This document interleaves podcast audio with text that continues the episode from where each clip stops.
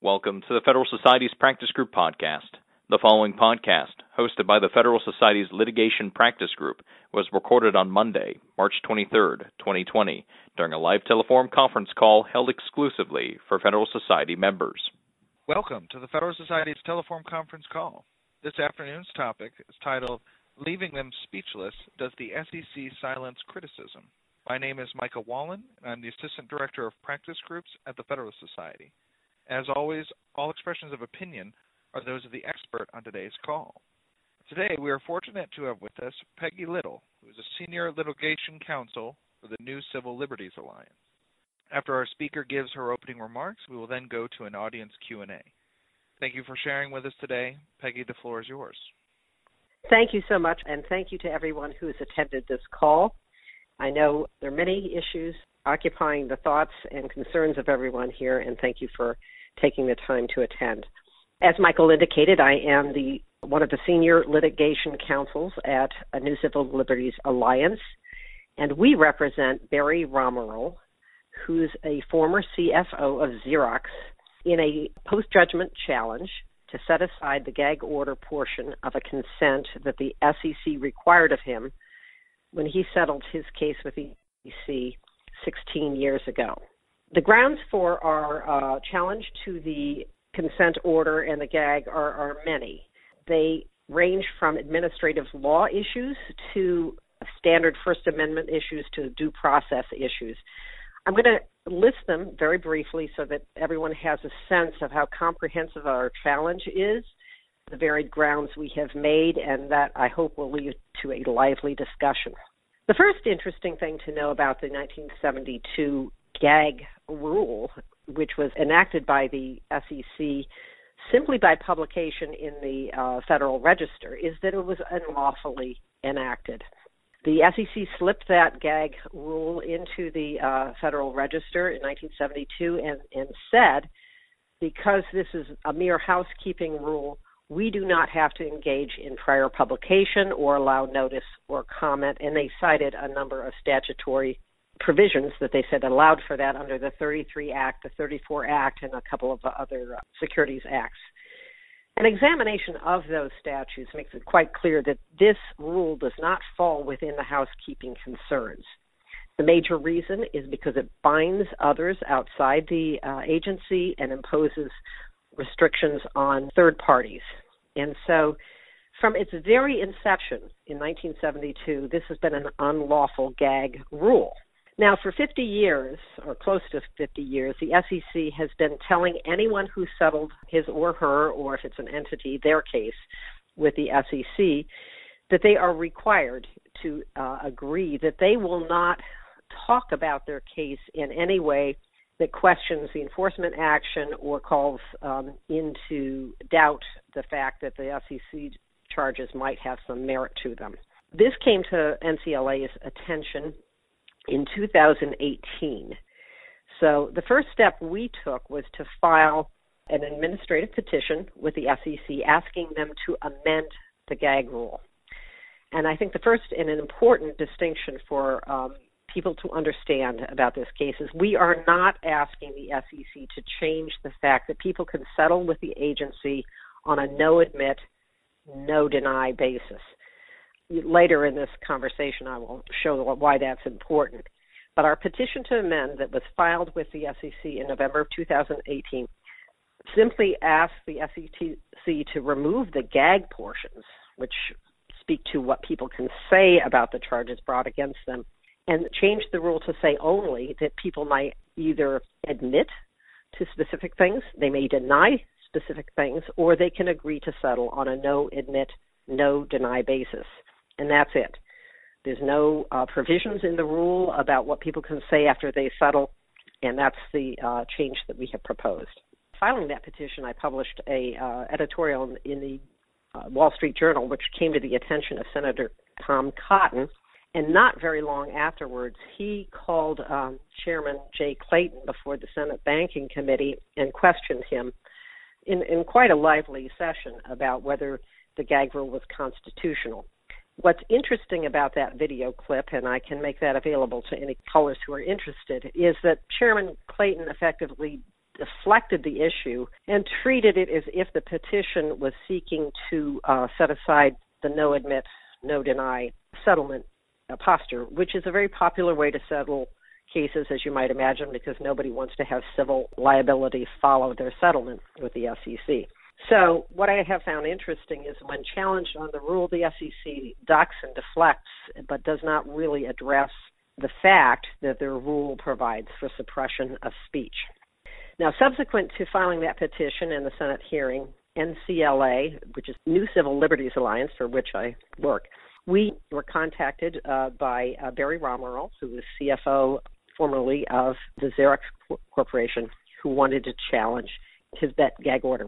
The Second Circuit is an excellent circuit to which to bring such a challenge because there is a compelling 1963 precedent called Crosby v. Bradstreet, which is the predecessor to Dunn and Bradstreet.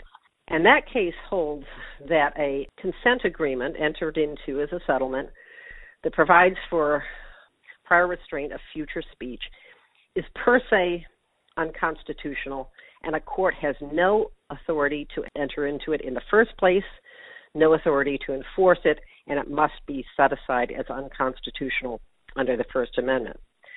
So the Second Circuit is an excellent circuit in which to challenge it, and we brought that challenge in May of 2019. The First Amendment grounds that we raise is just a whole laundry list. It's a forbidden prior restraint. It gives the FCC unbridled enforcement discretion, because if you speak in a way that is not congenial to the FCC about the charges made against you, they can reopen your prosecution. It silences the defendant in perpetuity. You cannot ever speak about your case or talk about how the charges against you may have been weak or even not legally well-founded. It also is a content-based restriction on speech because it specifically says you may not call into question the charges brought against you or somehow cast doubt upon the charges the FCC has brought against you. Sometimes the gag order even mandates the content of speech. We found some gag orders that provided what you have to say if you were asked about your consent to that you specifically cannot deny any part of it. So it mandates the content of your speech, which is, again, constitutionally prohibited. It serves no compelling government interest. It does not operate by the least restrictive means. Instead, it's a lifetime gag on all speech. It also forbids truthful speech, and I'll give an example of that in a moment. It's an unconstitutional condition. Essentially, what the SEC is saying is, if you want to settle to us, you have to agree to give up all of your future First Amendment rights about this in perpetuity. It also violates a defendant's First Amendment right to petition. If you wanted to go to, say, Congress or the FCC and say, hey, these charges brought against me were not well-founded, or there's been subsequent evidence that shows that it was brought on weak or even perjured evidence, you don't have the ability to do that. And so it impairs also your First Amendment rights of petition. And this is an important issue, I think, for the public at large to also understand. It deprives third parties of relevant information about the prosecution. And this was a concern that was expressly addressed by the Second Circuit in the Crosby decision. In that 1963 decision, the Second Circuit said that silencing what Bradstreet could publish in the future impairs the public's right to know about truthful matters. So one of the things in a lot of recent scholarship on the First Amendment focuses not just on the speaker's right, but on the listener's right to hear the information. And that is not something that can be waived by a defendant to a prosecution. And then as a policy matter, obviously, it impairs transparency and it insulates the FCC from appropriate criticism. NCLA also brought due process challenges to the gag orders that, you know, obviously they are compelled upon settling defendants.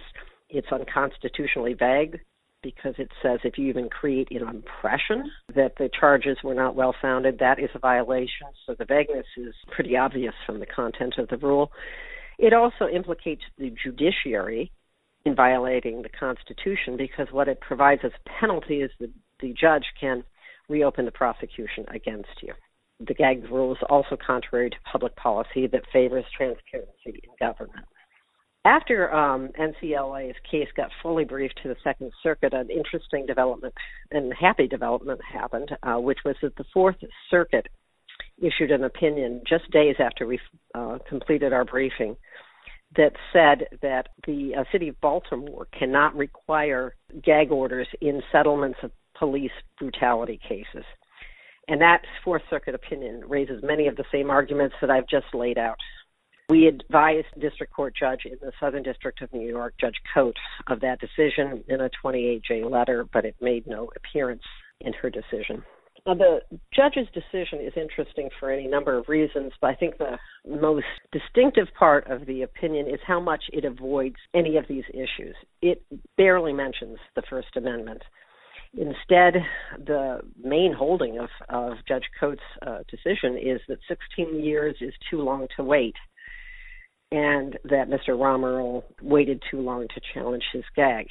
That's an unsatisfying ground for a judicial decision on First Amendment grounds, as I think any listener could figure out, because if 16 years is too long, what then is the right period of time? Would it be 6 months? Would it be 6 years, 16 years? That's not how First Amendment law and doctrine work. There's really no statute of limitations on your First Amendment rights. What is also disturbing about this district court's opinion from Judge Cote, who'd entered that order 16 years ago, is that it completely ignores the Crosby decision, other than saying, questioning whether it's still good law. Now, in the Crosby decision, the consented upon gag that they had set aside was 30 years old. And so what you have is a district court judge not only treating a Second Circuit precedent that binds her decision as essentially not good law, but for a reason that 16 years is too long, that the case itself proves to be faulty because that set aside a 30-year-old gag provision. The judge also talks briefly about how due process issues were not properly in the case, and as I have set forth, NCLA in its opening brief set forth several due process challenges in Roman numeral sections, and yet her decision says in a footnote that these due process claims were only raised in a footnote in a reply brief, which is demonstrably not true. What is unsatisfying about all of the responses of the FCC is the pattern of deflection that I see here. From the very time of the rule's enactment, the FCC was being untruthful to the public, saying this was a mere housekeeping rule when it was not. When Chairman Clayton appeared before the Senate Banking Committee, he treated this as if it were a challenge to no admit, no deny, which it is not.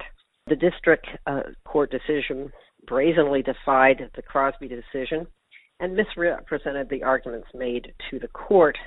And the SEC opposing papers also were really quite unfair, and they suggested that, well, the defendant had waived this issue and had also agreed to the gag, when on the other hand, they admit that it's a requirement and it's non-negotiable. So there's a lot of deflection and distortion of what the issues are in this case, and I think it makes it both a vulnerable decision on appeal and one that would be very interesting for people who are concerned about the abuse of administrative power in these proceedings to challenge.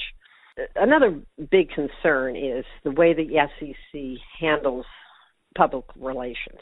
When the SEC settles a case with a respondent or a defendant, when they bring a case against a respondent or defendant, their press releases are notorious for their inflammatory rhetoric and the seriousness of the charges. And many of those inflammatory press releases are proven later to have been wildly overblown, if not, in fact, unprovable in reality. And here's the problem. A defendant or respondent who's been charged with these serious and very public claims of fraud or worse has no recourse if they settle. because that's the last word the public will ever hear because they are silenced. So the issues are really quite important. Reputations are immediately destroyed. Businesses are often destroyed. Employees are put out of work. Reputations tarnished for life. And if you settle with the FCC, you really have no ability to correct that record. The statistics on how the FCC operates and how many cases settle are also relevant to this inquiry, although I would maintain that your First Amendment rights are absolute, and whether or not the settlement numbers varied, this still would be an important and very valid challenge. But as everybody knows, anybody charged by the FCC has huge incentives to capitulate and agree to settle very early in the process. In Mr. Romeril's own case, the case was filed by the FCC. The press releases were very serious and very reputation damaging, and yet 3 days later, he and his co-defendants settled very quickly with the FCC because that's how the negotiation process works. And that's because the FCC wins something like in the 90% area, maybe high 90% area, of all of its cases brought before its own administrative law judges. Furthermore, the settlement statistics are that 98% of people settle with the FCC. So they have tremendous leverage. And then by enacting this rule and imposing this policy that for decades now has silenced people, that means they can pretty much charge someone and say whatever they like about that person, and that will be the last the public ever hears on these issues. So we hope at New Civil Liberties Alliance to set aside this policy and allow people to settle with the FCC on a negotiated and fair basis and retain their rights of free expression going forward.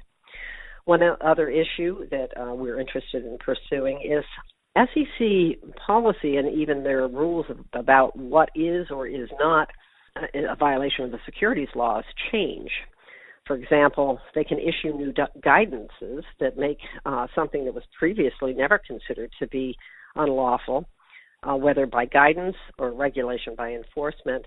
Conduct that everyone had thought was okay suddenly becomes the subject of SEC charges. And again, because virtually everyone settles their cases, that goes not only to silence you and about your case, but future defendants are given these settlements as examples of what the FCC can do to you and why you need to conform to these new guidances or policies that, in fact, have never been enacted by Congress. So the effects upon SEC's practices by enforcement by regulation by enforcement are quite serious, and something I'm pleased to say that SEC Commissioner Hester Peirce has published about, and we have cited her insightful and thoughtful comments about that in our various petitions and other matters that we have brought to the court's attention. I think those are the main issues.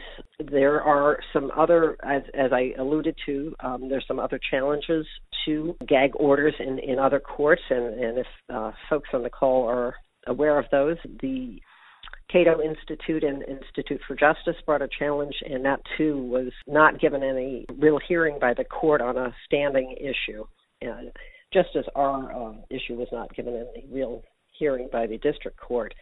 And operated through a policy of deflecting the real First Amendment issues at stake. I would be very interested to open up the call to comment and questions.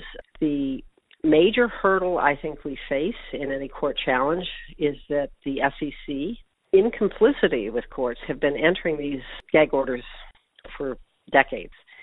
And so there will be a natural aversion on the parts of courts to say, hey, what we've been doing for decades is illegal. I think just that concern that we've been doing this forever is one of the hurdles we have to overcome. And I would enjoy discussing that with anyone who's on the call who has thoughts about that. So at this time, if we could open up the call to questions and or comments, that would be most welcome. Absolutely. Thank you so much, Peggy, for those comprehensive and really enlightening remarks. We really appreciate your time being here. We'll now go to the first question in the queue. Hi, Margaret. Steve Klein. Really great presentation. Really appreciate you taking the time today. What would be the penalty for violating the gag order, and has anyone ever been penalized for violating an FCC gag order? Thank you. That's a good question. The penalty is set forth in the gag order that everyone signs, and it says the FCC may reopen the prosecution and that the court retains jurisdiction. I don't know, actually, if that has happened. I do know that defendants operate under a great fear that it will happen. The SEC certainly maintains to anyone with whom it enters into a settlement that it has the power to do this. And because what people do when they settle is they're trying to put this behind them. Very often, this operates as suppressing speech, even 16 years later. And it's not just a sense of concern. It turns out that there's a collateral bar rule that certainly operates in the federal courts that prohibits a party from challenging a district court's order by violating it. So let's say you've settled with the SEC, and it turns out that whatever guidance or policy that they had brought against you has been shown to really not violate the securities law. Under the collateral bar rule, you can't go out and just say that, or if you do, you are in violation of that rule. Instead, you are supposed to move to vacate or modify the order or seek relief in the court. That's a Second Circuit precedent. Barry Romeril, who does wish to engage in truthful speech, has followed that procedure and under Rule 60 has moved the court to set aside the gag portion of his rule so that he can speak. So it's damned if you do, damned if you don't in this situation, given the ruling. It really is. I mean, very few people would risk reopening of a prosecution. They know they face tremendous odds when they have settled, so the whole point of settlement is to set the thing behind them and to get on with their lives. And what we hear anecdotally, in enough numbers that I would say it goes beyond anecdotally, is most people settle and they don't either know or fully understand that means they can't talk about their case for life. And they entered into those agreements because it's a condition of settlement. And then they find, upon years reflection, sometimes years later, that they want to talk about their case. That goal of getting the case off their back has, in fact, made them unable to defend themselves in the court of public opinion, which is particularly brutal when the pre-charging or the publicity at the time of charging has ruined their reputation. So amongst the many other concerning things about the gag rule is that people sign it and then only years later come to understand what it has really meant and why it makes them unable to repair their reputations. All right. We'll now move to our next question. Hi, Peggy. I just wanted to thank you very much for your wonderful work in this area. Obviously, it's a real First Amendment problem to prohibit people for life from speaking in areas like this. I would hope that perhaps the SEC might be eventually persuaded to voluntarily change its policy. Of course, all the time, people are permitted to give up their constitutional rights in a settlement, say, of a criminal proceeding. You can agree to have yourself locked up in jail for some number of years as part of a settlement of criminal charges. So I would think perhaps there's some analogy here that there's obviously case law that limits the number of years that you can be put away for a criminal charge, that yes, you can agree to serve a 2-year sentence for an armed robbery that you potentially could have served 20 years for and have a plea deal. But after those 2 years are up, you are free. And I would think that there must be some sort of equivalent constitutional standard that would say that, yes, you can be permitted to waive your constitutional rights to speak, but there has to be some reasonable time limit on that. You're raising an excellent point. I mean, under existing law, murderers can't have their rights to even publish about their crimes restricted at all. And yet, people who've done far worse things And in fact, U.S. attorneys in criminal cases don't enter into gag agreements. That, for me, was one of the most interesting things I learned in doing this. Now, you can, when you plead to a criminal action, you can agree that you admit to a specific crime. And then if you go out and later deny that, there are penalties for that. We don't have a problem with that. And in fact, NCLA's petition to amend the rule does allow for admissions or denials as to specific things.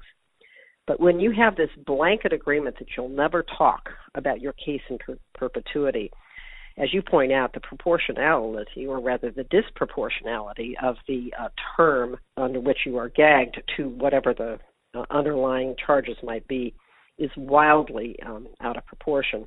As to the what I call the waiver issue, which is that you can voluntarily give up your rights, the FCC certainly brought that up in their briefing. It did not play much of a part in Judge Coates' decision.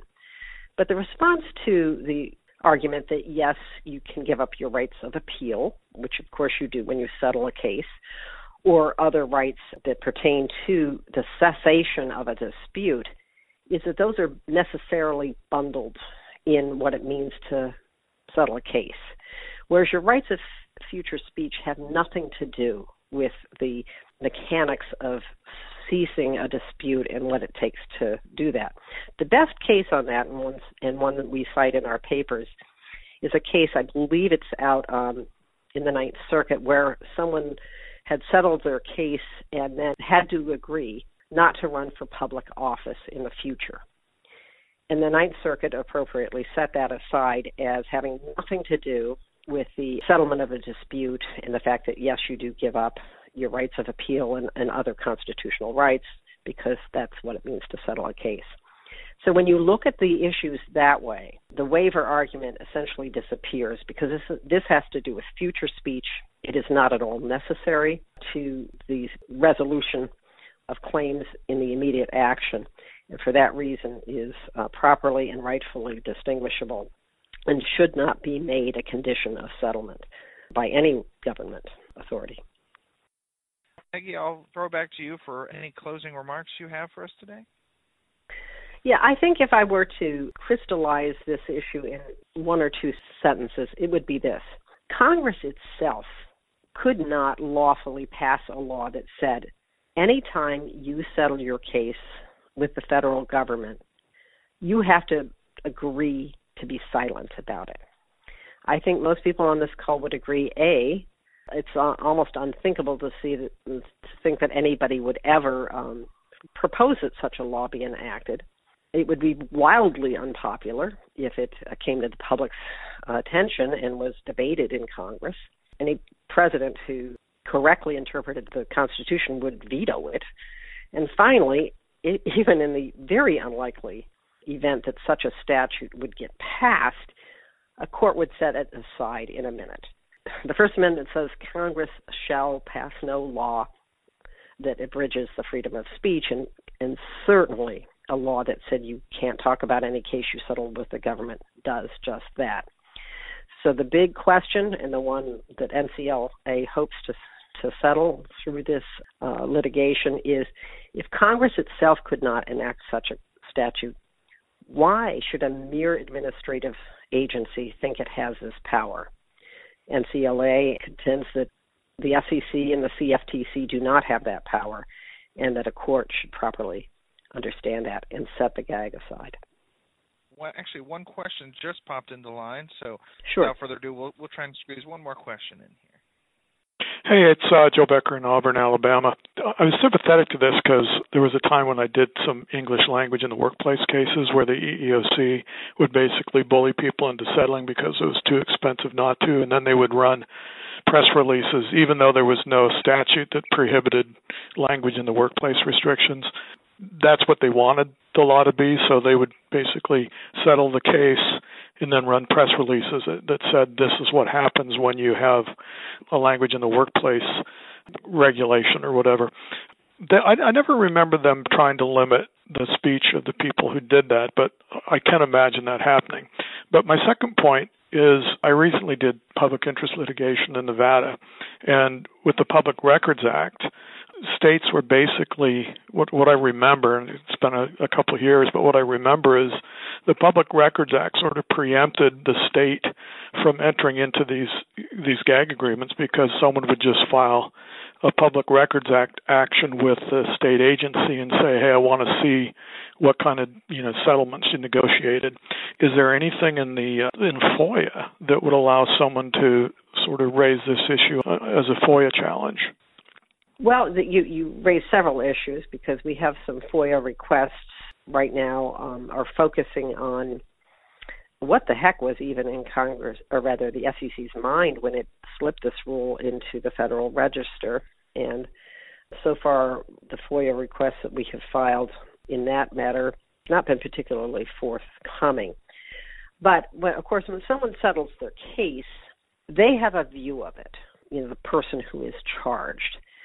That view is never in the record if you settle it quickly, which is how most of these things happen. So even if you made a FOIA request to find out what there is to know about the case, all you're going to get is the FCC's version of events. If the case had gotten contested, there might be some testimony. But even there, if you were, for example, a good reporter, you'd want to hear the FCC side and you want to hear the respondent's side if you're going to write an article about it or a book about it. And unfortunately, when you call up the respondent, he has to say, can't talk, I could be re-prosecuted. And so this is how it suppresses speech. This is how it suppresses the truth. This is how it expands the power of the SEC to bring charges that may be wildly beyond what they, in fact, could carry the burden of proof on in a courtroom.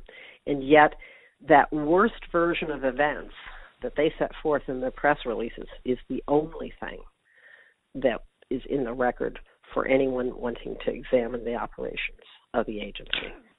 So I guess if the settlement terms are such that don't allow the defendants, we'll call it, the defendants' position into the settlement agreement, then I guess the settlement agreement as a public record is basically worthless anyway, is what you're saying. Exactly.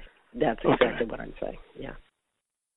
All right. Well, with no other questions, Hugh, on behalf of the Federal Society, I'd like to thank our expert for the benefit of her valuable time and expertise today. We welcome listener feedback by email at info@fedsoc.org. Thank you all for joining us. We are adjourned. Thank you for listening. We hope you enjoyed this practice group podcast. For materials related to this podcast and other Federal Society multimedia, please visit the Federal Society's website at fedsoc.org/multimedia.